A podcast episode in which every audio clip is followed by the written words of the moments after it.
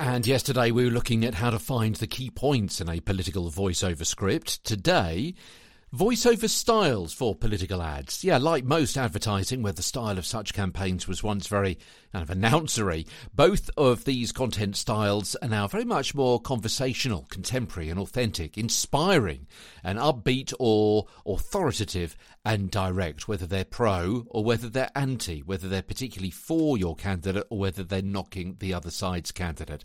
And your accent is likely to be from the community and the demographic to whom the ad is targeted. In other words, community, yeah, Maine or rural Mississippi. And the demographic, Floridian Spanish. 18 to 24 year olds, stay home mums, over 75s, or whoever it might be.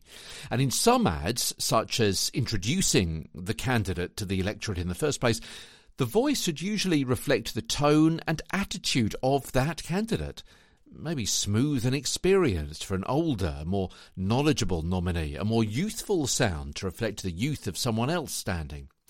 Tomorrow, we're going to be looking at some of these styles from a voiceover perspective. Yeah, the tonal scale on political voiceovers as Get a Better Broadcast podcast and voiceover voice continues. From London, I'm Peter Stewart.